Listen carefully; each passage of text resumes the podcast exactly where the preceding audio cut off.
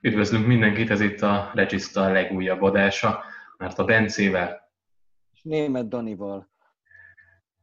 Ezen a héten elsősorban az európai szereplésről fogunk beszélni, hiszen véget ért a Bajnokok Ligája és az Európa Liga csoportköre is, ami annyit tesz, hogy értékelhetjük az olasz csapatok teljesítményét, és hogyha végigmegyünk a listán, akkor igazából egészen pozitív a mérleg, hiszen a Bajnokok Ligájában három csapat tovább jutott a négyből, és az Európa Ligában is elég jól szerepeltek, a Róma, a Napoli és a Milán is megnyerte a csoportját, így talán könnyebb sorsolásban reménykedhetnek majd az egyenes kieséses szakaszban. Egy olyan csapat van, amelyik egy picit a várakozásokon alul teljesített, ez pedig az Inter volt, amely a csoport negyedik helyén zárt, a Real Madrid, Borussia Mönchengladbach, illetve a Sáktár Donetsk mögött mit fűznél hozzá ez a felsoroláshoz? Nagyon sok mindent, és az első, ami eszembe jut, az az, hogy, hogy ez egy annyira különleges szezon, ami most fut, hogy, hogy csak azt szabad biztosnak venni, ami már végleges. Tehát a, a Juventusnak és a Lációnak nem oldódtak meg a gondjai azzal, hogy nagyon jól szerepelt a bajnokok ligájában, mert nagyon jól szerepelt mind a kettő összességében, és ezért nem lehet azt mondani, hogy na hát akkor ez már egy sikeres szezon lesz, mert ki tudja, hogy két hét múlva mi fog történni. Viszont az, hogy az Inter kiesett, és nem csak a BL-ből, hanem egész Európából, ez már egy végleges dolog, és ez már, ez már egy, egy olyan tényező, ami nagyon erősen fogja befolyásolni ezt az egész szezont, akkor is, hogyha ne adj Isten lehetséges, hogy, hogy más frontokon még sikereket ér el Conte. De az, hogy ez hogy ez a szezon milyen, ez pont ez is bizonyítja, hiszen az utolsó BL forduló előtt a bajnoki formák, meg az utóbbi hetek formája azért nem azt ígérte, hogy az Inter egy szégyenletes hazai 0-0-al fog kiesni a Sáktár Donetsk ellen, ahogy azt sem ígérte semmi, hogy a Juventus gyakorlatilag egész 2020 legjobb játékát nyújtva hármat rúg idegenbe, az egyébként rettenetesen hulladék Barcelonának. Tehát olyan szinten kiszámíthatatlan, hogy most beszélünk erről, és a jó ég tudja megmondani, hogy miről fogunk beszélni két hét múlva. Valószínűleg nem arról, hogy az Inter edzőt keres, mert Conte a mai hírek szerint ugye benyújtotta a lemond, vagy hát felajánlotta a lemondását, de hát a vezetőség gyorsan kiszámolta, hogy, hogy mekkora mínuszban vannak már Conte miatt egyébként is, úgy az ilyen kicsit elhibázottnak tűnő játékos politika miatt, mint a két zsinórban bemutatott BL kiesés miatt, és ehhez még ugye Conte a világ harmadik legjobban fizetett edzője, másfél év van még a szerződéséből, tehát ez a matek nem adta ki azt, hogy elfogadják Contének a felmondását, pedig, pedig én az örök konteista is azt mondom, hogy megdolgozott érte. Abszolút, és ugye beszéltünk arról, hogy egyébként is az lenne ilyen költekezés és ilyen igazolások után a cél, és tulajdonképpen az egyetlen elfogadható eredmény, hogyha megnyerik a bajnokságot, de azért mondjuk teszem azt, hogyha második bajnokságban az Inter, de a bajnokok ligájában mentek volna egy, hm, nem azt mondom negyed döntő, de mondjuk egy elődöntőt lejátszanak, akkor még talán lehetett volna egy kicsit kozmetikázni az eredményen, és azt mondani, hogy jó, a BL mellett a bajnokság nem jött össze, de a BL-ben tényleg jók voltunk. Most viszont már tényleg egyetlen egy lehetőség maradt, méghozzá az, hogy megnyerjék a bajnokságot, mert a nemzetközi porondon megint kudarc volt Conte teljesítménye, és ezen talán az sem befolyásolna érdemben semmit, hogyha megnyerné az Inter az Európa Ligát, amelyre, mint láttuk azt az előző idényben, bőven megvannak a lehetőségeik. De azért ennél most már talán egy picit többet várnak Kontétól és ettől a, ettől a csapattól. A meccs közben cseteltem Csáki Csabival, a Super Nerazzurri blog alapítójával, és neki mondtam, hogy, hogy tök olyan, ez a második félidő eleje közepe felé, írtam neki, hogy olyan flashem van, mint amit akkor láttunk, amikor Conte az Európa Liga elődöntőjéért ment a Benfica ellen. Ugye hazai pályán egy nyomorult gólt kellett volna rúgni a Juvének ahhoz, hogy, hogy, hogy Torinoban hazai pályán Európa Liga döntőt játszon, de, de már a szünetben így érezni lehetett, hogy valahogy nincs, nincs benne. Klasszik 0-0 ez a meccs. Klasszik 0-0. És akkor még ott elpolemizáltunk rajta, hogy na majd a végén valami vakegér úgyis besaralból egyet, és akkor valahogy tovább reszeli magát az Inter, de ez végül nem történt meg.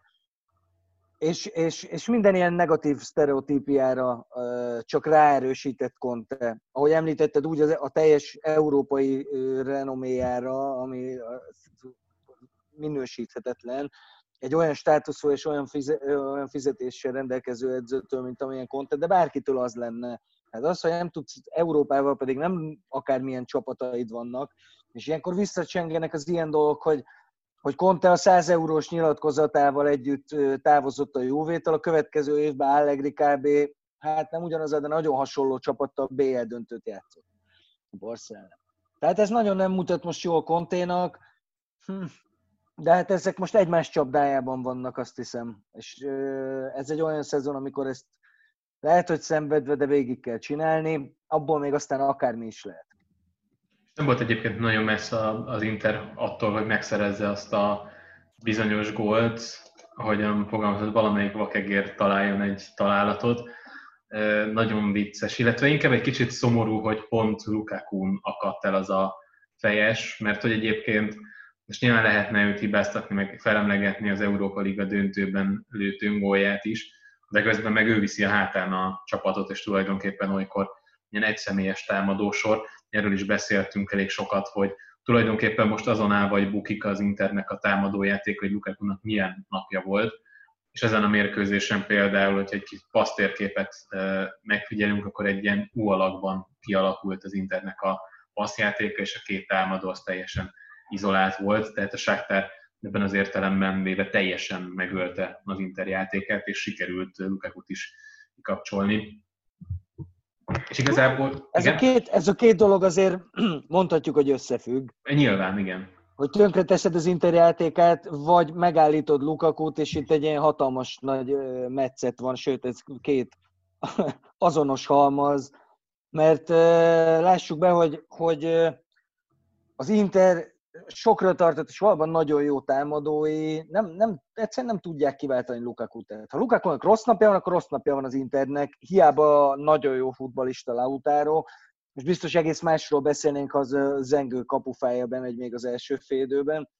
De ő is el is fárad, meg ilyen indolens is lesz egy idő után, és hát ugye elkövette a klasszikus hibát, rálegyintett Kontérra, amikor lejött a pályáról, meg ott gesztikulált. Ezt Conte nem szereti, erről Quire-rel tudna mesélni. Hm. Pedig akkor ugye Conte eltiltott volt, és nem is ülhetett a kispadon, nem is neki mutogatott.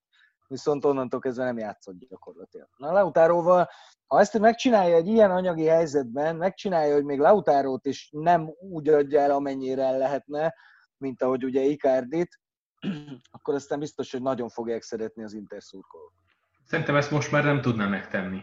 Jó, hogyha nagyon összebalhéznak, és leutáró is menni akar, akkor esetleg előfordulhat, de figyelembe véve azt, hogy milyen eredmények vannak, nem feltétlenül indokolt az, hogy mondjuk Contéra bízza jövőre és mondjuk a csapatot az Inter, és őt válassza mondjuk Lautáróval szemben, hogyha mondjuk kialakul egy ilyen kiki helyzet.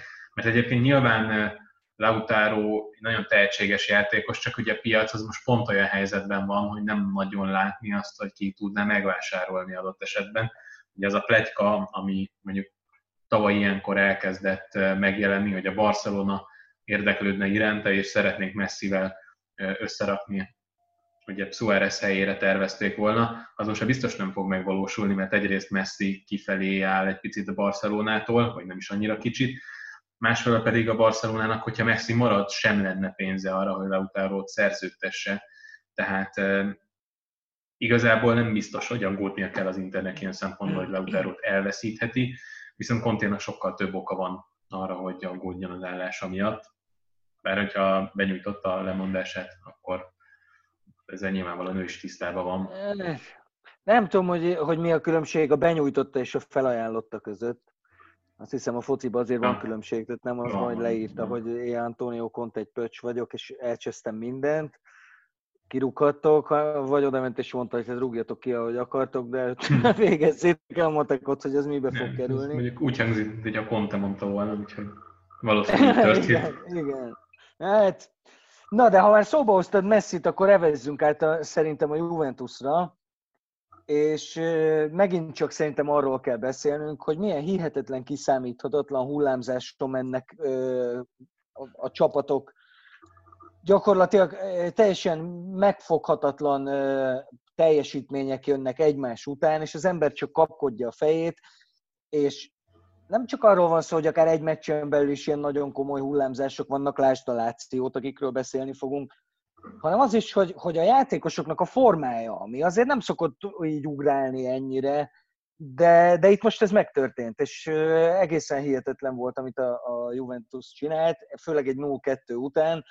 Biztos sok mindenkinek eszébe jutott ugye a Real Madrid elleni hazai 0-3-ra, az a végül 1-3-ra végződő visszavágó, ami hasonló volt szellemében, csak a Barcelonában még egy gól se volt, tehát itt is ott vannak a deck, hogy de nyilván a Juve-nek rengeteg gondja közül nem oldódik meg minden egy csapásra, még akkor sem most nagyon jól nézett ki, és ott a kérdés, hogy mennyivel nézett ki jobban a Juve, vagy annyival bénább volt ez a Barcelona, mert ez valami, valami rettenetes volt a Barcelona. Rettenetes. Nem láttam a mérkőzést, mert hogy mondjuk, hogy munka munkával kapcsolatos dolgok elszólítottak a találkozó mellől, ugye nekem a Fradi meccsünk kellett dolgoznom, az én élő cikket írtunk róla, úgyhogy sajnos az a mérkőzés kimaradt, de őszintén szólva önmagában még az, hogy a Juve nyert, az annyira nem lepette meg, mert a Barcelonához volt szerencsém párszor idén, vagy hát a szerencsé az nem biztos, hogy jó szó, ezzel kapcsolatban. Szörnyen néznek ki egyébként. És igazából nekem már az első mérkőzésen sem volt feltétlenül az a benyomásom, hogy indokolt a Barcelona részéről az optimizmus, mert oké, nyertek 2-0-ra, volt még jó néhány lehetőség a csapatnak, de egyrészt nem játszottak igazán jól, másfelől pedig azért, azért csak rúgott három volt a Juventus, oké, okay, mind a hármat visszafújták lesről, de azért erre mekkora ott van. Tehát én nem, nem is nagyon emlékszem olyan mérkőzésre, ahol egy játékosnak a, megmozdulásaiból három ilyen kulcsfontosságút is visszafújnak. Nyilván ez a varnak is köszönhető, hogy kialakult egy ilyen helyzet, de pont azon gondolkoztam... Bemutatom, Francesco Caputót szeretném bemutatni. Neki volt már? Igen, három egy meccsen. Szegény. És aztán a következőn kettő. Na jó, igen, igen, az durva. Öt, két meccsen. durva. De hogy azon gondolkoztam, hogy lehet, hogy egy var nélküli szezonban, azon a mérkőzésen legalább egyet megadnak a, a Juvénak, és akkor már is egy egészen más folyamat alakulhat ki ezen a mérkőzésen, egy egészen más találkozóról beszélünk. Szóval voltak aggasztó jelek már ott is a Barcelona előtt, ugyanakkor nyilvánvalóan úgy álltak hozzá ehhez ők is, hogy hazai pályán, hát még hogy esetleg nem is nyernek, de még legalább egy döntetlent kihoznak a, a Juvéval szemben, és csak feltételezni tudom, hogy azért a Juventusnak is jobban kellett játszania, mint ahogyan a bajnokságban tette. Úgyhogy nyilván nem kell megmagyarázni egy ilyen 3-0-ás győzelmet, pláne idegenben, pláne Barcelona ellen, még akkor is, hogyha ez, az a Barcelona legalább annyi sebből vérzik, sőt, valószínűleg sokkal több sebből vérzik, mint a Juventus. Tehát ennyit tudok hozzáfűzni, így, hogy nem láttam a meccset. Hogy... Igen, neked akarom összefoglalni, hogy valójában azt kell elképzelned, hogy hirtelen az összes játékos, és ezt így értsd, hogy az összes játékos, az egy, az egy lépcsőfokkal feljebb lép. Ezt, ez történt a juventus és akkor van, aki kettővel lépett följebb, mert McKenny nagyon jól játszott, és ami meglepő volt, az, hogy az ellenfél térfelén is nagyon sok hasznos dolgot csinált, mert tőle azt azért őket parancsolj. Most akkor megint ő az új David? Csak Igen, most, most egy pár napig újra Davids, és aztán utána majd újra ballaszt lesz, és kenyérpusztító. Na de ez, tehát idén ez, ez is van, hogy, hogy nem tudod, hogy, hogy a következő meccsen mi lesz, pedig hát ugye a Juve-nak most azért jönnek, jönnek még komoly meccsei. De mindegy, nem is ez a lényeg, hanem hogy, hogy ez a szintlépés, ami most megtörtént, ez olyan szinten fordított át a, a, a, a Juvét illető közbeszédnek a, a hangvételét, hogy az ember már tényleg csak rögni tudott. Tehát szinte ugyanazok az emberek, akik tényleg a 0 kilométeres edzőt el kell hajtani, ne itt tanuljon senki edzősködni, ugyanezeknek elég volt az, hogy Ronaldo leszerelte Messi, ja, azt biztos láttad a videó szembe jött veled, hogy volt egy ilyen jelenet, hogy a 16-oson hm. belül Ronaldo leszerelte Messi-t. Ez mondjuk egy ilyen szürreális jelenet. Az egész, ilyen, az egész az volt, és a Barcelonának a válságáról arról az mond mindennél többet, hogy nem kellett volna, meg is alázhatták volna magukat, csak ne három núra, hanem csak kettőre, vagy három egyre. Nem, már három egy se lett volna jó. Tehát, hogy az, lett, az lett volna a tisztelete és kérés, hogy ne kapjanak hármat ettől a szedetvedett, váratlanul jó kinéző Juventus-tól, és nem tudtak igazából reagálni. És a végén beszorult a Juve, tehát ott, ott jöttek előre. Volt is ott nagy helyzet, sőt, hát volt a Juvénak egy nagy mázlia, mert Delikt azért csak fölrúgta egyszer, írtán akartam mondani. Mindegy. Volt egy szabálytalanság, csak akkor éppen lesen volt. Griezmann rohadt életbe, basszus, bocsánat. Rátippeltem volna, de itt nem láttam a meccset. Igen, lesen volt egy centivel, miközben Delix fölrúgta a holdra. Tehát azért ezek a dolgok vannak. De, de ez, ez, ez, ez a mindent összevetve azért Pirlo, hogyha egy visszanéz, akkor azt mondja, hogy figyelj, eretlenek vagyunk a bajnokságban, rangadók is vannak azért a hátunk mögött. Ott vagyunk közvetlenül az élvonalban, csoport esseként továbbítottunk a BL-be, úgyhogy lehet mindenkinek kussolni. És a, tulajdonképpen nem lehet vele vitatkozni. Az a baj, hogy láttuk a mérkőzéseket, tehát így lehetne, de, de hát ki vagyok én, hogy vitatkozzak Pillóval nyilván. Csak mondom, Igen. hogy azért a szemtesznek nem biztos, hogy, hogy a szemteszte nem biztos, hogy átmenne az a, az a Juve. Hát mindegy, lehet, hogy jövő héten, amikor beszélgetünk, akkor arról fogunk beszélgetni, hogy hogy tud hármat kapni a Genoától. Úgyhogy... Jó, hát azután le is kéne mondani a Pirlónak, hogy ettől a Genovától kap egy hármas. Na hát igen, ez nem, nem annyira derűs most azért. Nem mondani a világbajnoki címéről, bármiről. Igen.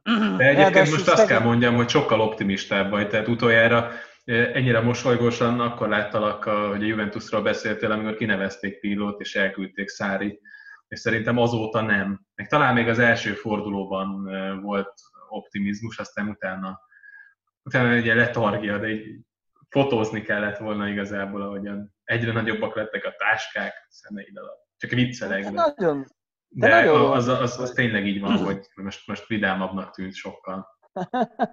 Elég volt egy győzelem, tisztelt. Ja, Istenem, Hol egyébként hát... a szurkolói lélektan nagyon. Épp ezt akartam mondani, hogy sosem akartam kibújni azzal, én is szurkoló vagyok. Én például, tehát állandó vitám van a Juve táborral azzal, hogy, hogy, hogy röhögve anyázzák Kontét, hogy haha, megint kiesett, és haha. Én nem tudok, tehát én szerelmes vagyok Kontéba, és örök életemben az leszek. Tehát tényleg oké, én is teli szájjal kutyázom, osztottam meg a gifeket egymás után, a kötelest, meg a Pazza Interes mémeket, és én is, ha persze. De közben, közben meg ott van Conte, akit meg nem tudok nem, tudok nem szeretni, és borzasztó dühös vagyok minden Juve szurkolóra, aki, aki Antonio Contét a szájára veszi, mert ez az ember, ez egy legenda akkor is, ha most éppen az Intert vezeti. Mondjuk, mondjuk alapvetően meg tudom érteni lehet, hogy ez egy durva coming out, de nem szeretem Pirlót. Egyrészt Juve szerepvállalása miatt, másfelől pedig azóta, amiket hallottam tőle, az így nem tette különösen szimpatikussá. De... Bocsánat. Hát jó, most már Juventus. Hát jó, de most érted. Én is a, a Lációba játszottam, amikor ö, szerelmes lettem Pável Nedvedbe mégse tartom őt Láció legendának. Ahogy például Alessandro Nestát abszolút Láció legendának tartom számomra. Nyilván tévedsz, de... Na jól van, hát ez hitvita. Szerintem beszélgessünk inkább egy kicsit a Lációról, mert, mert egyrészt, ha jól sejtem, akkor mind a ketten kedveljük a Lációt, főleg uh-huh. ezt az Inzági féle csapatot. Inzági. És ugye az ember, az ember így ki van éhezve arra, hogy lengethesse a, a kalapját a Lációnak. És most szerintem nagyon-nagyon van miért.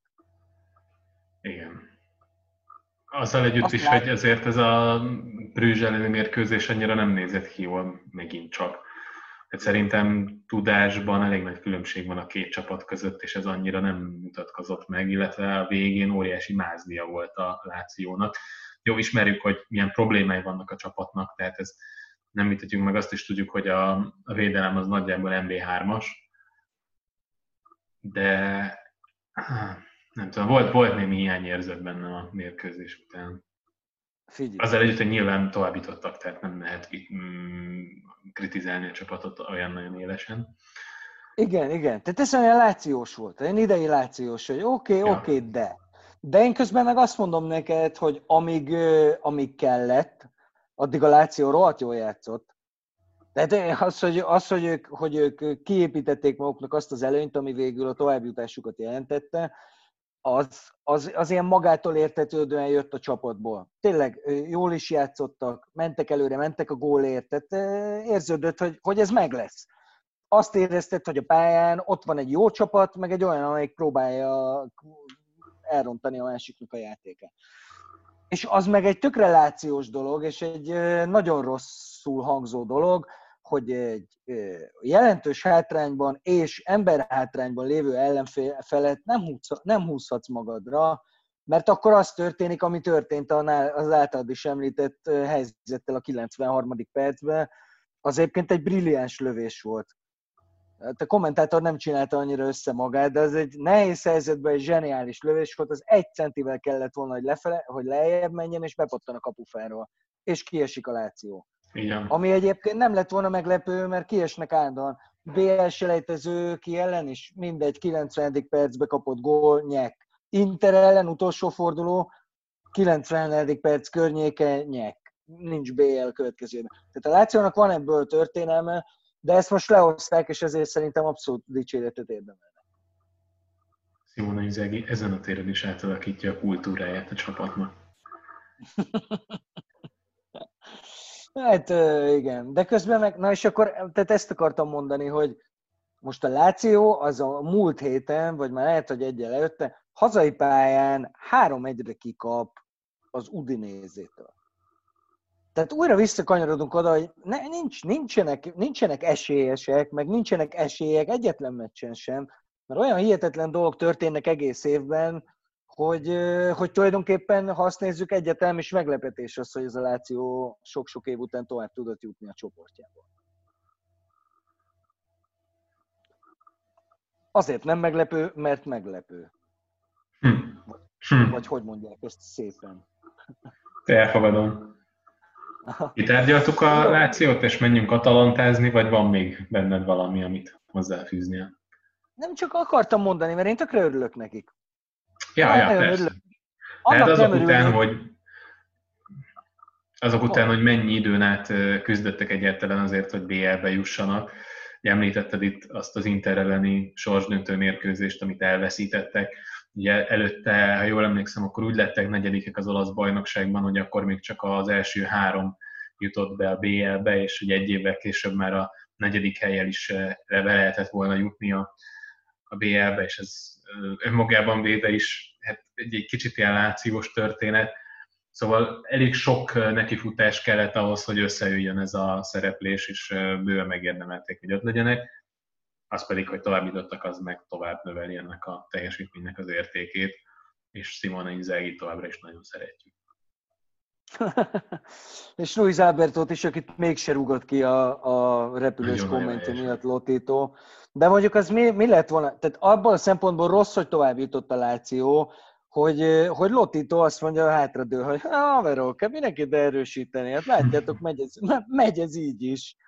Messze Sánta itt van még egy pup. Tehát ha még kirúgta volna a Inzági alól Luis Albertot, az lett volna még az igazán szép. Hát jó, csak tudod, ez az lesz, hogy ja, Inzági se fogják tudni megtartani a végtelenségig, és szerintem az a, annak a történetnek is a végét jelentette volna, hogyha még Luis Albertot is elengedik és akkor nyilván kivel próbál, pótolják Andrés Pereirával, vagy, vagy találnak valami um, albán játékost a osztrák másodosztályból, akit esetleg megpróbálnak felépíteni. Nyilván most nem... Albánok azon... jól fekszenek. Igen, azt akartam, hogy nem, nem gúnyolódni akartam ezen igazából, vagy nem az albán játékosokat akartam minősíteni ezzel, csak hogy Luis Alberto egy, egy feltörekvő játékosra pótolni, ezért az nem egészen ugyanaz, már pedig egyelőre, mint hogyha a Láci ebben a vonalban gondolkozni úgy általánosságában. Hát igen. Na, de az ilyen trekvártiszta-szerű irányítókról, hogyha beszélgetünk, akkor szerintem átcsapathatunk az Atalantára, És szerintem egy ilyen szaltóval egyből a sztori végére, mert hogy happy endnél tartunk most. Továbbítottak. Egyrészt továbbítottak, másrészt ugye Papu Gomez, és csak valószínűleg aki hallgat minket, az ismeri a történetet, két mondatban annyiról van szó, hogy Gasperini és Papu Gomez, valamint állítólag a, a játékostársával közösséget válló Ilicsics, annyira durván összevesztek, hogy már tettlegességig fajult közöttük egy vita az edzőközpontban, és olyan hírek jelentek meg, hogy a, az Amsterdami meccs utáni sajtótájékoztatón Gasperini be fogja jelenteni a lemondását, mert azt mondta az elnöknek, hogy ő vagy a két játékos. Na most a meccs után nyilatkozott, és mosolygott, és minden happynek tűnt, minden rendben van, családon belül vannak ilyen dolgok, bla bla, de úgy néz ki, hogy sikerült megoldani a dolgot. Te mit gondolsz erről? Én, én egy frázban voltam egy fél napon keresztül. Abszolút. És egyáltalán meglepődtem azon, hogy, hogy pont Gasperini-nek a pozíciója ingott meg ezáltal, mert oké, okay, hogy, hogy gomez és Ilicic-et is, Gomez mindenképpen lehetne klublegendaként számon tartani, de azért mégiscsak két 30 fölötti játékosról van szó, és bár nagyon, nagyon sajnálatos lenne, hogyha kikerülnének a csapatból, de ezért mégiscsak Gasperini volt az, aki összerakta ezt a csapatot, és aki, aki sokszorosan felülmúlta a várakozásokat, és vele szemben játékosokra szavazni, azért ez egy nagyon merész húzás lett volna, és mondjuk azért azt feltételezi, hogy ott a háttérben nem csak az van, hogy egy vagy két játékossal van feszült viszonyban az edző, hanem akár több játékos is elégedetlen lehet a módszereivel, ami hát így önmagában még azért elég furcsa. Mert nyilvánvalóan Gasperini nem egy könnyű alkat, tudjuk, hogy iszonyatosan kellemetlen edzéseket vezényel, voltak ilyen nyilatkozatok, hogy azért szeretnek mérkőzést játszani, mert akkor nem kell edzeni. Tehát el lehet, el lehet gondolni azt, hogy Gasperini mit művel velük edzésen, de közben meg eredményei vannak ennek, és valószínűleg ezek a játékosok soha nem jutottak volna arra szintre, hogy bajnokok ligája elődöntőért küzdhessenek, amit így leírni, végigmondani is egészen félelmetes dolog volt, hát még nekik hát átélni. Még... Ja. Tehát, tehát hát, így... milyen kevésen múlt. Igen, igen, igen, igen. Tehát lényegében két cserén. Mert hogyha ott, ott be tud küldeni még valakit a padról, akár ugye középpályára, akik teljesen elkészültek az erejükkel, akkor azt a mérkőzést lehozták volna. De mégis mindegy, nyilvánvalóan nem volt elvárás ez, ez velük szemben, de, de az, hogy egy ilyen történet ennyire hamar véget érhet, és hogy a játékosoknak támogatásával érhet véget, azért az így egészen megtöbbentő dolog, és nyilvánvalóan nagyon sajnáltuk volna, hogyha egy ilyen fantasztikus siker szériát ezzel a, ezzel a fejezettel zárnak le. Hm. Elmondtad az összes fontos gondolatomat. Nekem is csak az járt a fejembe, hogy ha létezik olyan helyzet, amikor a világ összes játékosát kell is kirúgnod az edző kedvéért, akkor is megéri megtenni, akkor az, az Gasperini és az Atalanta esete, ami szerintem ilyen nem elvitatva, hogy Papu Gomez mennyire rohadt fontos játékosa ennek az Atalantának, meg ennek az egész projektnek igazából ő a, ő a, a kulcsa. De itt azért egész más dolgokról is lehet beszélni. Most te például Romero-t láttad életedben korábban, akár Genoába, akár úgy játszani, ahogy mióta az Atalantába igazolt játszik? Hát egy istenség a csávó. Nem, nem, már, tehát először, amikor a Juve eladta, akkor úgy voltam, hogy jól van, akkor ebből egy valamennyire kijött a csapat hát konkrétan egy istenség a Bergámóban. Ugyanúgy, ahogy nagyon sok védőről mondható el, hogy, e, sőt nem csak védőről, nagyon sok játékosról mondható el, mindenkiről, igazad van, mindenkiről elmondható, hogy az Atalantában 50-szer jobb játékosnak tűnik, mint amilyen egyébként, vagy mint amennyire kiaknázzák mások. Pont ezt akartam mondani, hogy gyakorlatilag mindenhol a mások által levetett játékosokat Freuler mondta azt, vagy osztotta meg azt Twitteren, hogy Sunday League Deron, Deron. Deron. Deron. Igen. Aki ráadásul ugye volt is Angliában, tehát nem... Igen. Ó, és a Middlesbrough vitte talán, nem vagyok benne biztos, de fél év után sírva küldték vissza, hogy na jó, azért, azért mégsem, mindenek van egy határa. És az Atalanta meg simán kulcsember, és, és egy, nem, nem, nagyon, nem csak egy nagyon hasznos játékosnak tűnik, de lehet az olasz bajnokság egyik legjobbjának.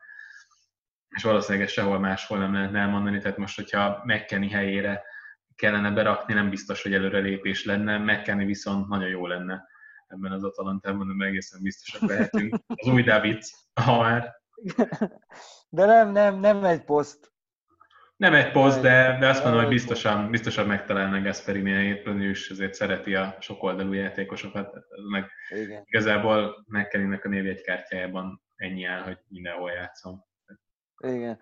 Ez lehet, hogy, eh, lehet, hogy Gasperini görényedzéseket tart, de ahogy mondod is, ez az, ez az Atalanta játék, ez csak így tud működni. Tehát mindenkinek 12 kilométert le kell futnia, le kell, és tudnia kell mindenkinek hozni ilyen számokat, de közben meg, ha nem vagy se hülye játékosként, akkor meg tudod te is, hogy ez kell ehhez, és látod, hogy megy, látod, hogy sikerül, és azért sikerül, mert, mert ennyire széthajt mindenkit. Olyan, ugye Magátnak valamelyik játékosan nyilatkozta még annak idején, ugye Félix Magát volt uh-huh. legendás ilyen edző, hogyha magát vezette volna a Titanicot, lehet, hogy akkor is neki mennek a jéghegynek, de mindenki kiúszott volna.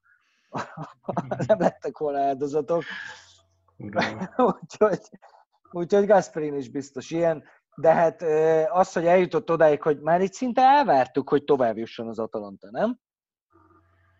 Igen, nem biztos voltam benne, hogy, hogy tovább jutnak, illetve amikor olvastam a híreket a mérkőzés előtt, akkor egy kicsit elbizonytalanodtam, de amikor a csoporton még néztem, akkor nem nagyon voltak benne kétségek ezzel kapcsolatban, pedig azért az Ajax ellen nem teljesen egyértelmű a továbbjutás papíron ebben a leosztásban.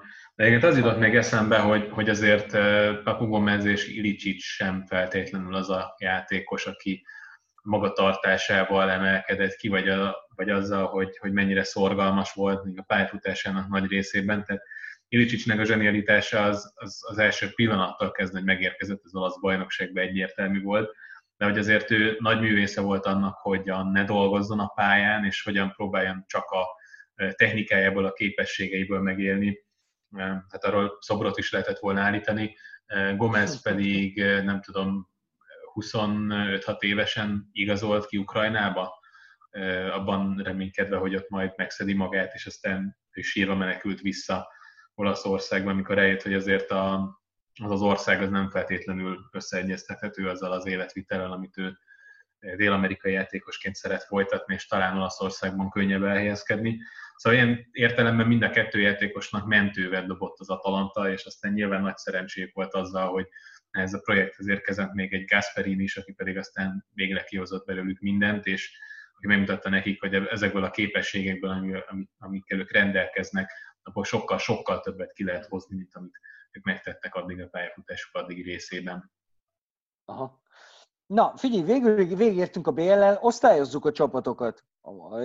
Szokásos ilyen iskolai osztályzattal. Atalanta? Öt. Na. Öt. Nálam is. Láció? Hmm. Meggyőztél, hogy legyen öt, ha már tovább jutottak. Az utolsó mérkőzés miatt én lehet, hogy négyest adtam volna alapból, de de végül is végignézve, hogy milyen, nem, végignézve, hogy milyen problémáik voltak, én, én azt gondolom, hogy az, az abszolút. Jó, de ez pont, pont ez a probléma, ez olyan, ami nem a problémáiknak köszönhető, hanem annak, hogy, hogy seggarcú módon mentek bele a, a második fél időben. Na, hát ez, ez azért Jó. én egy négyest, egy négyest adok, egy négyest. Akkor legyen négy. Igen. egy négyest. Ö, Inter? Hát ez nem nehéz. Hát egy. Igen, nem tudsz jobbat adni. A... Gondolkoztam, hogy, hogy van-e olyan része, amiért lehet esetleg egy kettes, egy kegyelem kettes, de csoport utolsók lettek, úgyhogy a Shakhtar is ott volt. De jól emlékszem, hogy az Európa Ligában a Shakhtarnak egy ötöst kiosztottak? Nagyon jól emlékszel erre. És Na. milyen könnyedén, ilyen hap könnyedén igen, adom. Igen, Ez igen, az elődöntő volt ráadásul. Tehát Most az, meg 180 perc nulla gól, igen. Az, az egyes az indokolt. Talán még túl is értékeltük. A Gladbach elleni idegenbeli meccs az, az kimondottan jól mutatott. És ugye ott vissza is vették a saját kezükbe, kb., de Real az biztos volt. Ez, nem. ez nagyon furcsa volt, én az első 20 percéről lemaradtam a mérkőzésnek, tévedésből másik csatornám volt, és csak utólag esett hogy lehetne mást is nézni. És az, az a 20 perc viszont, amit én ott láttam belőle, az nem nézett ki abban a fél időben, ott egyértelműen Gladbach volt jobb, meg is szerezte a, az egyenlítő. A második fél időt viszont nagyon jól mutatott az Inter részéről, és ott a, a végén kellett megint egy kis szerencse a csapatnak, mert hogy lényegében egyenlített a Mönchengladbach, csak ez egy ilyen majd, nem filozófiai jellegű kérdés volt, hogy most akkor ott aktív lesen volt a támadó, vagy passzív lesen volt a támadó. Nekem meggyőződésem, hogy teljesen mindegy egyébként, hogy hogy zavarta a látásban Handanovicsot, mert nem védte volna ki ezt a lövést, de ettől függetlenül nem állítom, hogy rossz íkeret született. Ez csak egy ilyen zárójeles megjegyzés. Szerencsé nélkül nem lehet, haver. Az Atalanta 0-0-nál Gollinének volt egy olyan védése, hogy nem hitted el. Igazából nagyon rúgták valójában közelről.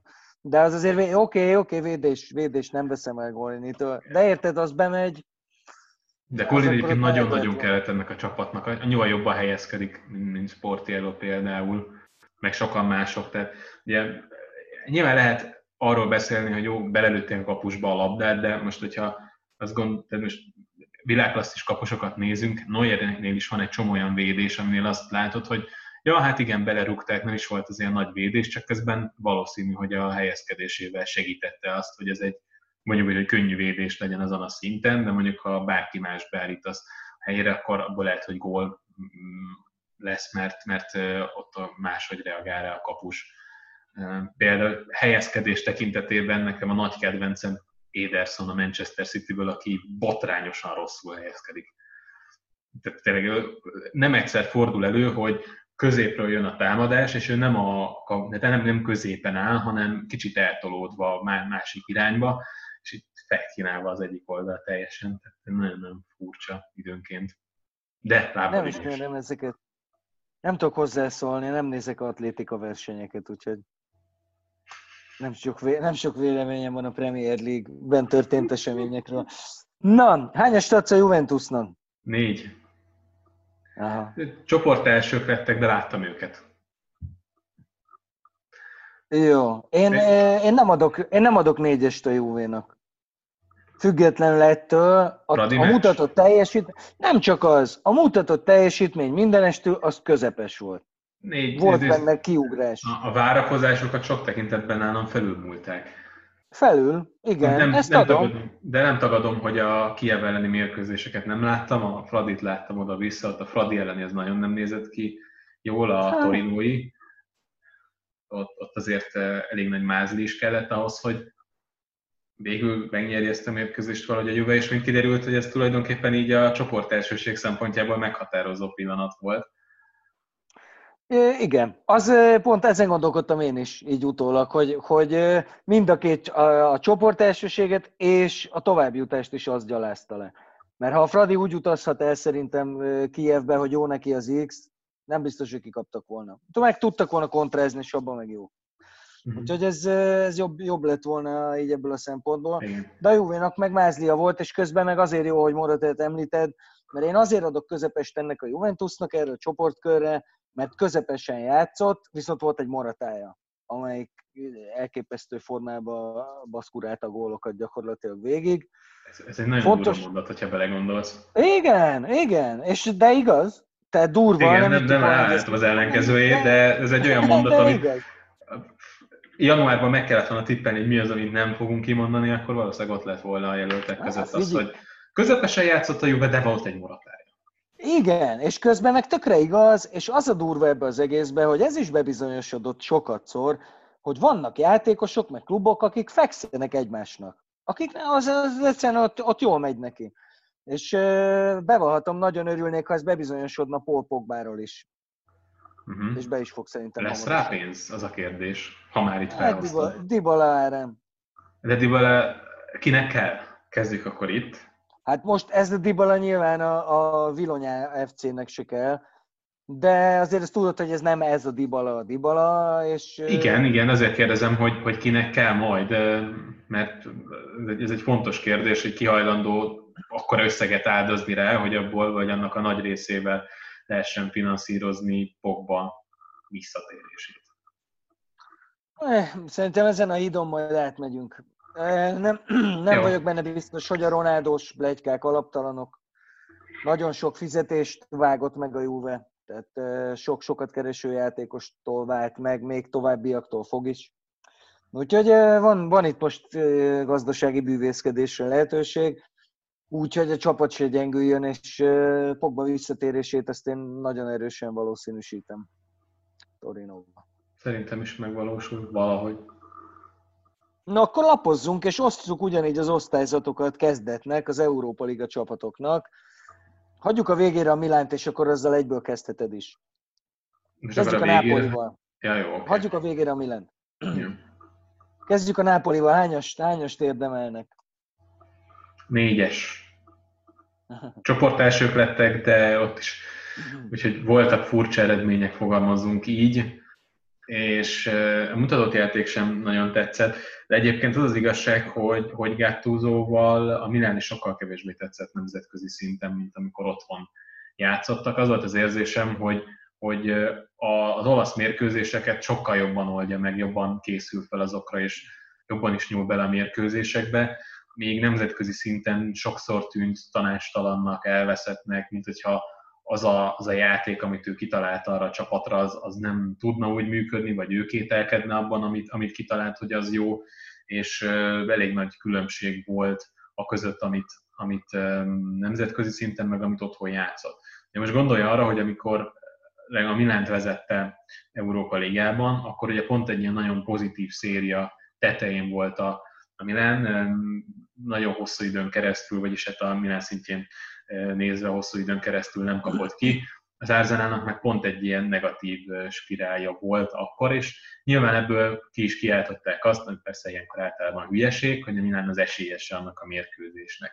És aztán az Arzenál oda-vissza nagyon simán nyert, oké, volt azt hiszem egy vitatható ítélet az Arzenál az egyik góljánál, de valószínűleg nem azon múlt a, a továbbjutás hanem az azon, hogy osztály különbség volt a két csapat között, és azért az mindenképpen egy ilyen súlyos tényező, hogy nem egy, egy csúcson lévő Arsenal oktatta a Milánt, hanem, hanem egy sok sebből vérző, és azért hát nem különösebben impresszív futballt játszó csapat volt. Most is ez volt az érzésem, hogy a Napoli nem azt a játékot hozta, amit otthon, de igazából meg erre azt tudom mondani, hogy otthon is azért vannak ilyen hullámhegyek, hullámvölgyek, és ugye rangadókon jött ki ez leginkább, hogy e, sorban bukta a fontos mérkőzéseket a csapat. Ugye most ez a Róma elleni 4 0 győzelem törte meg tulajdonképpen a sor, de előtte a Milántól kikapott, kikapott a Szászólótól, és azok olyan mérkőzések voltak, hogy azt sem tudod mondani, hogy nem volt szerencséje a Napolinak igazából, hanem tulajdonképpen megérdemelt volt mind a két esetben, hogy, hogy kikaptak. Igazából hát, ennyi, de csoportelsők lettek, így nem nagyon adnék négyesnél rosszabbat. Igen, egy szép nagy Milános varga betűt tettél menet közben a Nápolival kapcsolatban. Tök meglepő, nem szoktam ilyet csinálni.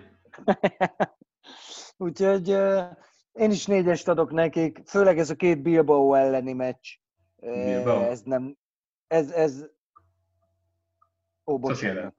Igen, Sociedad de tudom, hogy miért, hogy miért maradt meg a Bilbao. Most nemrég néztük végig az HBO-gón a, a Pátria című sorozatot, ami az Etáról szól, Baszkföld, és ugye az egyik része a San Sebastianban játszódik, de ott emlegetik sokat, mert mindenki Bilbao szurkoló. Úgyhogy, ja bocsánat emiatt, és közben meg azon a két meccsen azon abszolút érezhető volt, amit mondasz. A két baszkok elleni mérkőzésen. Uh-huh azon abszolút érezhető volt, és pont ugyanez van velük is, mint az összes többi csapattal. Fogalmad nincs, hogy éppen mit fogsz látni tőlük, de a továbbjutás az továbbjutás, úgyhogy én is négyest adok. Róma. Lehet, hogy megkockáztathatok egy ötöst. Itt az, utol, az utolsó mérkőzés volt, ami, ami kevésbé nézett ki, de felrakta a B csapatot gyorsan akartam mondani a nevét, Fonszéka, úgyhogy már nem volt tétje ennek a mérkőzésnek, igazából amit lehetett, azt kiosztak belőle. A végén még pihenni is tudtak egy kicsit, úgyhogy ez mindig jó jel. Igen, és ez, szerintem ez volt a legnehezebb csoport egyébként. Közülük kiszámíthatatlan is volt. A Milán csoportjában jól nézett ki, hogy ott van a Celtic egykori b győztes, de hát ez egy szart csapat volt. Nagyon-nagyon. Nagyon-nagyon. Nem tudom, hogy hogy kapott ki a Lille. Ellenük. Az egy furcsa, furcsa. Nagyon-nagyon furcsa.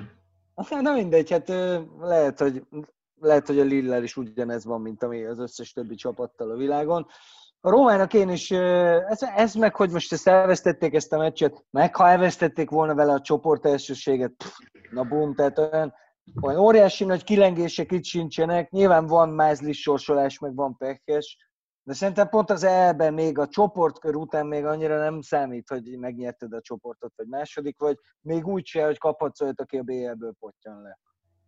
Mert ott is azért volt pár. A továbbjutók között azért van olyan csapat, amelyik itt tuti nem megy még a következő körig se. Például a Dinamo Kiev. Szerintem az bármelyik megfekteti. nyeremény lett volna, de mondjuk lehet a Manchester United-et is kapni. Igen. Hát ez nagyon félelmetes tényleg. Na lássuk, van még egy csapat, nem jut eszembe a neve. Segítsek? Szerintem még csak ja. 14-szer említette a mai napon. A Milán. Akkor folytasd. Érdekes egyébként, most gondolkoztam ezen a hármas és a négyes között vacilálnék. Méghozzá azért, mert ha most végig vesszük a teljes sorozatot, akkor azért itt voltak nagyon-nagyon gyatra találkozók gondolok az utolsó selejtezős mérkőzésre, aminél hát komédiába illő 11-es párbajt sikerült lejátszani, és aminek igazából... A meccs is komédiába illő az volt, is, igen, igen, az is. De hát a 11-es párbaj az meg tényleg, hogy nem tudom, hogy hányszor sikerült kihagyni, meg hány mérkőzés labda volt itt is, ott is. Nagyon-nagyon durva volt az önmagában véve, és aztán kötelező győzelmeket hozta a csapat, végül is a, a Sparta Prahásán volt egy ilyen nagyon nehéz ellenfél, a Celtic állapotáról pedig már beszéltünk. Ott pedig a Lille elleni nézett ki nagyon rosszul azzal, hogy az első mérkőzésen, és ott hazai pályán játszott, ami nem 3-0-ra nyert a Lille, úgyhogy talán mondjuk az első negyed órában tudott egy elrangú partner lenni a Milán, és aztán utána egyértelműen a Lille dominált és a visszavágó sem nézett ki olyan sokkal jobban, volt egy korai gólja a Milánnak, és aztán azt sem sikerült megtartani, mint ezt az előnyt. Úgyhogy nem, nem vagyok teljesen elégedett azzal, amit, amit láthattunk. Ugyanakkor meg azért azt is el lehet mondani, hogy az Európa Ligát az zömmel ilyen, ilyen hibrid csapattal, tehát ilyen A és B játékosokkal vegyesen hozta le Pioli. Itt a kivétel az az volt, amikor Ibra is játszott bizonyos mérkőzéseken, amit sokszor nem is tudtam mire vélni, hogy miért kell Ibrát erőltetni Európa Liga mérkőzésen, amikor egyrészt ez kevésbé fontos, másrészt meg hétvégén úgyis egy kemény mérkőzés vár, vagy egy 90 perces mérkőzés vár el, mert nem nagyon szokott pihenni, ehhez képest elben is, és a bajnokságban is játszott, és ezért én például a Hellas elleni szenvedést azt arra vezetem vissza, hogy ott egy, egy kicsit élesebb, kicsit pihentebb Ibrával azt a, azt a mérkőzést azt megnyeri a Milán a hajrában, de nem, nem volt teljesen friss, és láthatólag ő elkészült ugye tehát talán már az első fél időben az erejével, és ez pont azért van, mert egy 39 éves játékos nem fog tudni három naponta regenerálódni a, a mérkőzésekre, ráadásul úgy, hogy 90 perceket kell játszania. Úgyhogy ezért egy kicsit hogy ez, ezt kicsit furcsáltam, hogy nem, nem pihentetett még többet ezeken a mérkőzéseken Pioli. Szóval ilyen, ilyen vegyes a kép, nem tudom, háromnegyedet lehet adni? Figyelj, azért ne adj háromnegyedet, mert ö, ö, nem tudod szétválasztani egy ilyen szezonban, mint ez, nem tudod szétválasztani a bajnoki és a nemzetközi szereplést, hiszen ha éppen nem nemzetközi kupameccset játszol a hétköznap, a hétköznap, akkor éppen bajnoki forduló van beszuszakolva, mint ami például most következik. A Milánnak is azért elég sok válogatott játékosa van, szanaszét szaladt, főleg ugye az olasz válogatottban, szanaszét szaladtak a játékosok. Azóta meg ugye az utolsó fordulókban hogy nézett ki? Napoli, mi volt köztük? A Napoli most legutóbb Sampdoria, és a kettő között... Fiorentina. Fiorentina. Érted? Három győzelem plusz az Európa Liga csoport elsőség, és ez csak a vége az egésznek. Oké, okay, el is kellett ideig jutni, de ez a vége az egésznek, úgyhogy azzal együtt, hogy a Milán két sorozatban indult, és mind a kettő az csoportja élén végzi, azzal együtt azért egy kicsit tiszteletlennek érzem a, a háromnegyedet, adjunk csak nekik simán egy négyes. Jó, jó, meggyőztél. Azért ne legyen ötös, mert a Lille, a Lille ellen az egy történelmi dolog. Tehát az Igen. benne marad az análesekben, hogy ez a 0-3 az erős. Ja, mondom, mondom, itt alapvetően a selejtezőtől nézve ez a teljesítmény miatt volt bennem kétség, hogy, hogy megadjam el a négyest. De közben meg azt is lehet mondani, hogy azok igazából csak csökkentették a lehetőséget a pihenésre, mert hogy gyakorlatilag az egész szezont azt ilyen két frontos harcban játsza végig a, a Milán, és, és ez nyilván nem könnyítette meg a csapat dolgát, ehhez képest végül is a maximumot sikerült kihozni ebből a szereplésből eddig. De mit gondolsz, Európa Ligában mennyire, vagy hova, hova helyeznéd el erős sorrendben a Milánt? Hát van most ez a verhetetlen aurája a csapatnak, ami néha meg-megreped egy kicsit egy Verona elleni 2-2-vel, ami egyébként szerintem tökre vállalható eredmény. Mondjuk a Lille elleni kevésbé, de vannak dolgok, amikor, tehát hogy mondjam, én a Milánt olyannak látom most, hogy, hogy van körülötte egy ilyen verhetetlenségi páncél, amivel, amivel megy előre, és erről így, így hol egy kicsit az, az erejének, hol egy kicsit egyéni képességeknek, hol egy kicsit Piolinak köszönhetően, valami, hogy mindig jól alakulnak a dolgok. Ez nem arról van szó, hogy brillírozik a csapat, hanem arról, hogy, hogy, hogy nagyon hosszú ideje fent ül egy hullámon és lovagolja, és ezt nagyon-nagyon jól csinálja. Úgy, hogy közben gyakorlatilag egy csomó játékos, tehát a Milán játékosa is, ez a, ez a legnagyobb különbség, a Milán játékosai túl teljesítenek. Tehát van egy csomó játékos, aki most sokkal jobb futbalistának néz ki, mint amilyen egyébként. Itt szerintem a jövővel kapcsolatban egy kérdés van, hogy az, hogy Csálánoglu, aki abszolút megkövetve a saját korábbi véleményemet is, a széria egyik legjobb középpályásként tetszeleg itt az utóbbi hetekben, hónapokban, hogy őt vajon elviszi a Manchester United télen, mert bármilyen furcsa is ezt kimondani, mondjuk ahhoz képest, amikről egy évvel ezelőtt beszélgettünk Csálanoglóval kapcsolatban, azt szerintem kirúgná Sámlit a csapat alól. Télen kizárt. Hát, vagy ingyen megy el, vagy hosszabbítanak vele. De, hát. azt, de nem, nem fogják elengedni őt télen. Kivéve, hogyha van egy bombabiztos pótlás, de nem lesz. De, de nincs. Igen, hát azt tudjuk, hogy nincs. Hogy, hogy hát így... meg nehéz is pótolni, mert hogy, hogy játszik már Csálanoglu? Hát egy állat a csávó, és tényleg mindig azt hiszed, hogy, hogy, ez, hogy ez nem lehet, ez kifutott dolog, meg nem tudom én, de azért elég hosszú ideje állat már, és ez már azért nem egy hullámhegy, hanem nem is tudom. Picit azért szerintem beleszürkült Ibra mellett a mezőnybe, tehát voltak olyan mérkőzések sorozatban, amikor eltűnt, mert azért Ibra szeret abban a területben, abban a zónában mozogni, amiben Csáhanoglu is jó. Viszont amire ugye nagy szüksége volt a Milánnak, hogy Ibra távol létében fejebb lépjen Csáhanoglu, és ezt viszont nagyon szépen megoldotta. Még szabadrugás gólja is volt, ami figyelembe véve a képességeit és a korábbi statisztikáit nem olyan nagyon meglepő, és ugye megint felhozták, hogy 2014-15-ös szezon óta csak Messi szerzett nála is több szabadrúgás gólt, igen, és ebből a Milánban négyet, vagy a 18 azt hiszem a teljes mérlege 14-15-ös szezon óta, ami, ami nagyon jó egyébként, csak, csak ugye pont a Milánban jutott ebből kevesebb. És ha jól emlékszem, akkor egy nagy része az pont Európa Liga Hát nem, nem tudom, de Ronaldo még így is sírva könyörög a receptér. Jó, nyilván, de Ronaldo nem tud szabadrugást lőni. Igen, de akkor minek?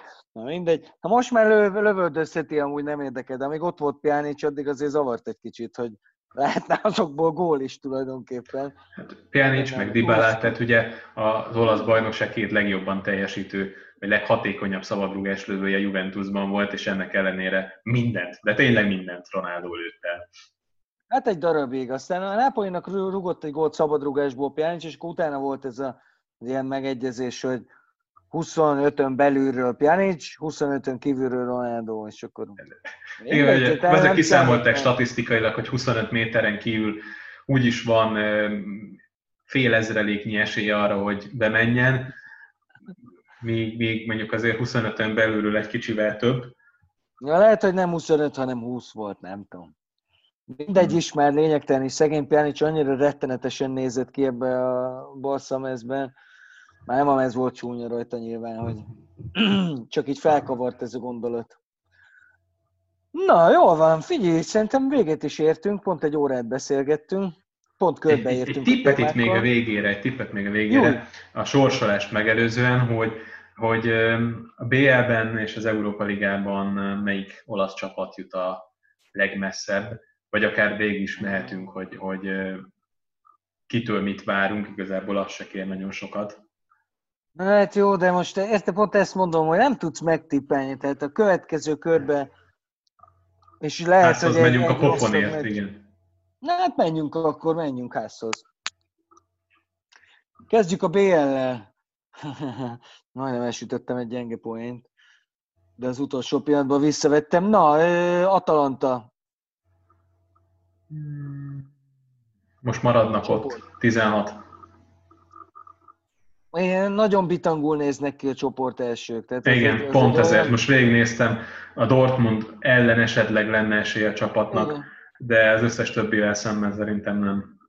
Emlékszel az Atalantának a Dortmund elleni Európa Liga Aha, nagyon is. párosára? Úristen! Sajnálatos kapusiba, igen. Igen, az pedig, jaj, de sajnáltam ott az Atalantát, az valami szörnyűséges volt. Valahogy én is azt gondolom, hogy egyébként sem annyira meggyőző idén az Atalanta, mint amennyire tavaly volt. Egyszerűen nekik nagyon nem kedvez ez, mert amit mondtál is, hogy, hogy, hogy nekik az alapjátékok, hogy szétfutnak mindenkit, most ezt értem szerint sokkal nehezebb három naponta csinálni, mint, mint tavaly védekezni. Úgyhogy én is ezt mondom, igen, sajnos. Juve? Negyed döntő?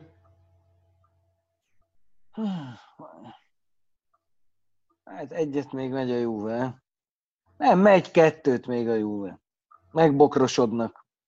Ezért az, négyben az már nem... Komoly, de... komoly hát, eredmény lenne Pillótól első évben. De nem, nem mondom, hogy változtas tippen, csak hogy ez, az, az, az, az úgy kiegyeznének. Figyelj, a patron benne van a Juve-ban, és hogyha szépen elkezdenek följönni, és folyamatos marad a fejlődés mondjuk tavaszig, és Bonucci mondjuk megsérül súlyosan, akkor lehet esély. Egyébként nem, nem bántom, mert most például jól játszott. Na most kellene visszavonulni, mert most még így pozitívan lehet rá emlékezni.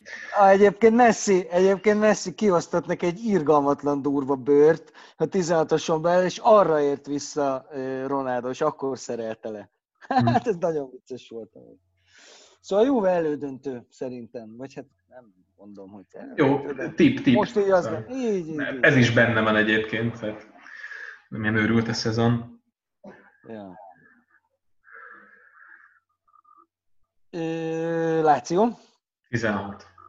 Igen, én is azt hiszem, hogy itt ez, ez, ezek már nagyobb fiúk. A Láció ellen mind a kettőnek lenne esély, vagy a, a Dortmund ellen mind a kettőnek lenne esélye, a többi azt szerintem meredek. Az kemény. Európa Liga? Kivel kezdjük? Érted, itt, meg, itt az a kérdés szerintem, hogy, mi, hogy lesz-e akarat rá.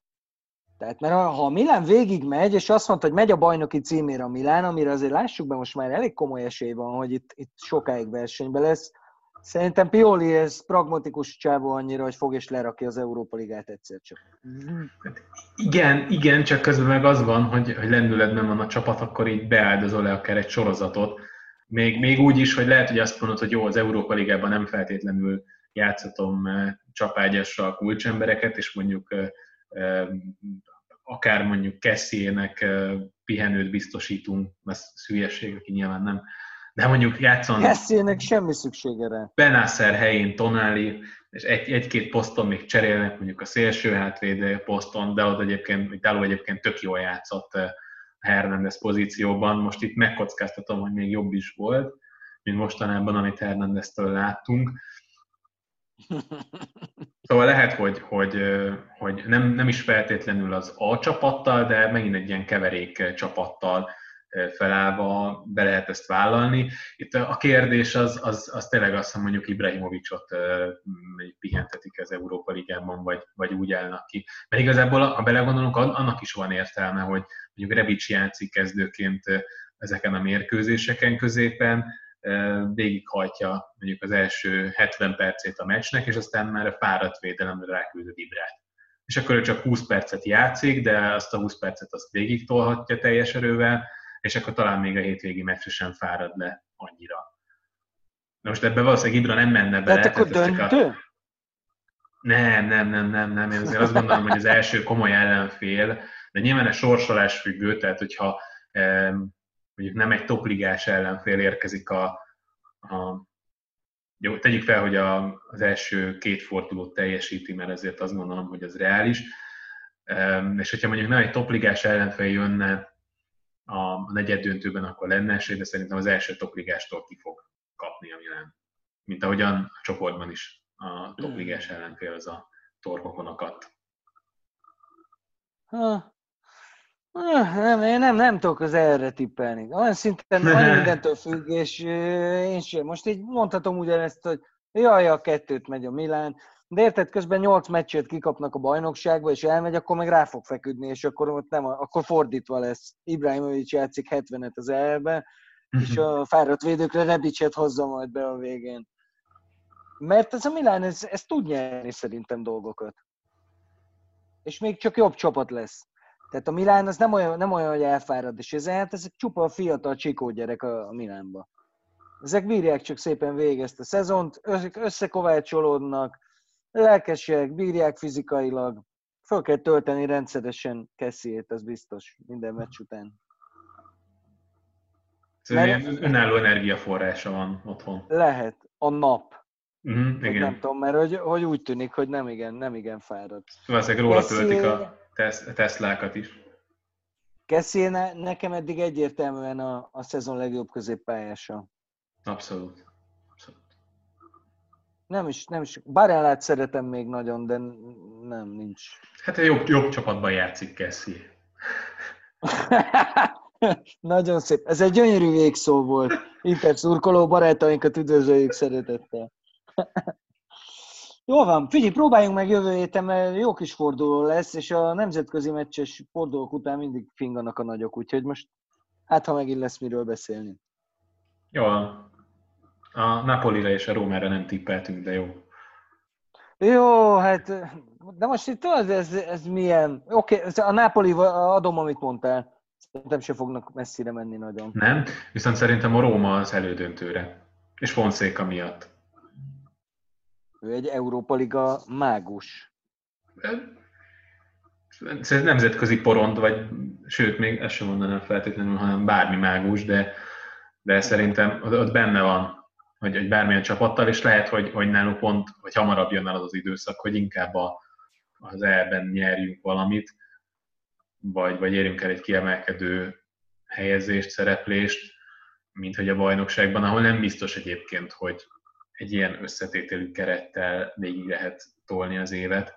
Sokkal jobban, vagy sokkal hamarabb kinézném azt, hogy, hogy ezt az idősebb támadósort és ezt a nagyon fiatal védelmet, ezt, hát nyilván elsősorban a támadókról van szó, ezt, ezt pont úgy lehet időzíteni az ő formájukat, hogy, hogy a nemzetközi mérkőzéseken kijöjjön. Hát igen. A Románál szerintem mindenképpen úgyis a középpálya lesz a kérdés. Mert az a támadósor főleg így, hogy, hogy iszonyú rutin van ott, és azok, azok a csávok azért nyertek dolgokat. Tehát nem ilyen két évesek rongálnak, jó formában is vannak, úgyhogy az egyrészt nagyon fontos. A védelemben meg nincsen annyi rutin, viszont tehetség az nagyon sok van. Uh-huh. Tehát a középpálya lesz a kérdés, ahol szerintem vékonyak is. És, és nem, Oké, okay, most Pellegrini úgy nézett ki, hogy megint kiesik másfél évre, de megúszta, hála Istennek nem nagy a baj. De szerintem ott, ott a nagy baj, hogy Pellegrint, ha épeszű edző vagy nem hagyott ki, viszont nem tud a, a, egy sorra előrébb tenni, mert ott most mindenki nagyon jó, és ezért középpályást kell játszani, és jobban szerintem nem jó sajnos. Egy sorra előrébb nagyon jó Pellegrini. És ez a baj, mert Veretú szétfuthatja magát, de egyedül kevés. Ezt mondom. Futni azt tud. Na jó van. Akkor Na jó egész, van akkor. Egész, egész tűrhető volt ez az adás szerintem. Kösz, hogy időt szakítottál erre rohanós nap után. Én is köszönöm neked.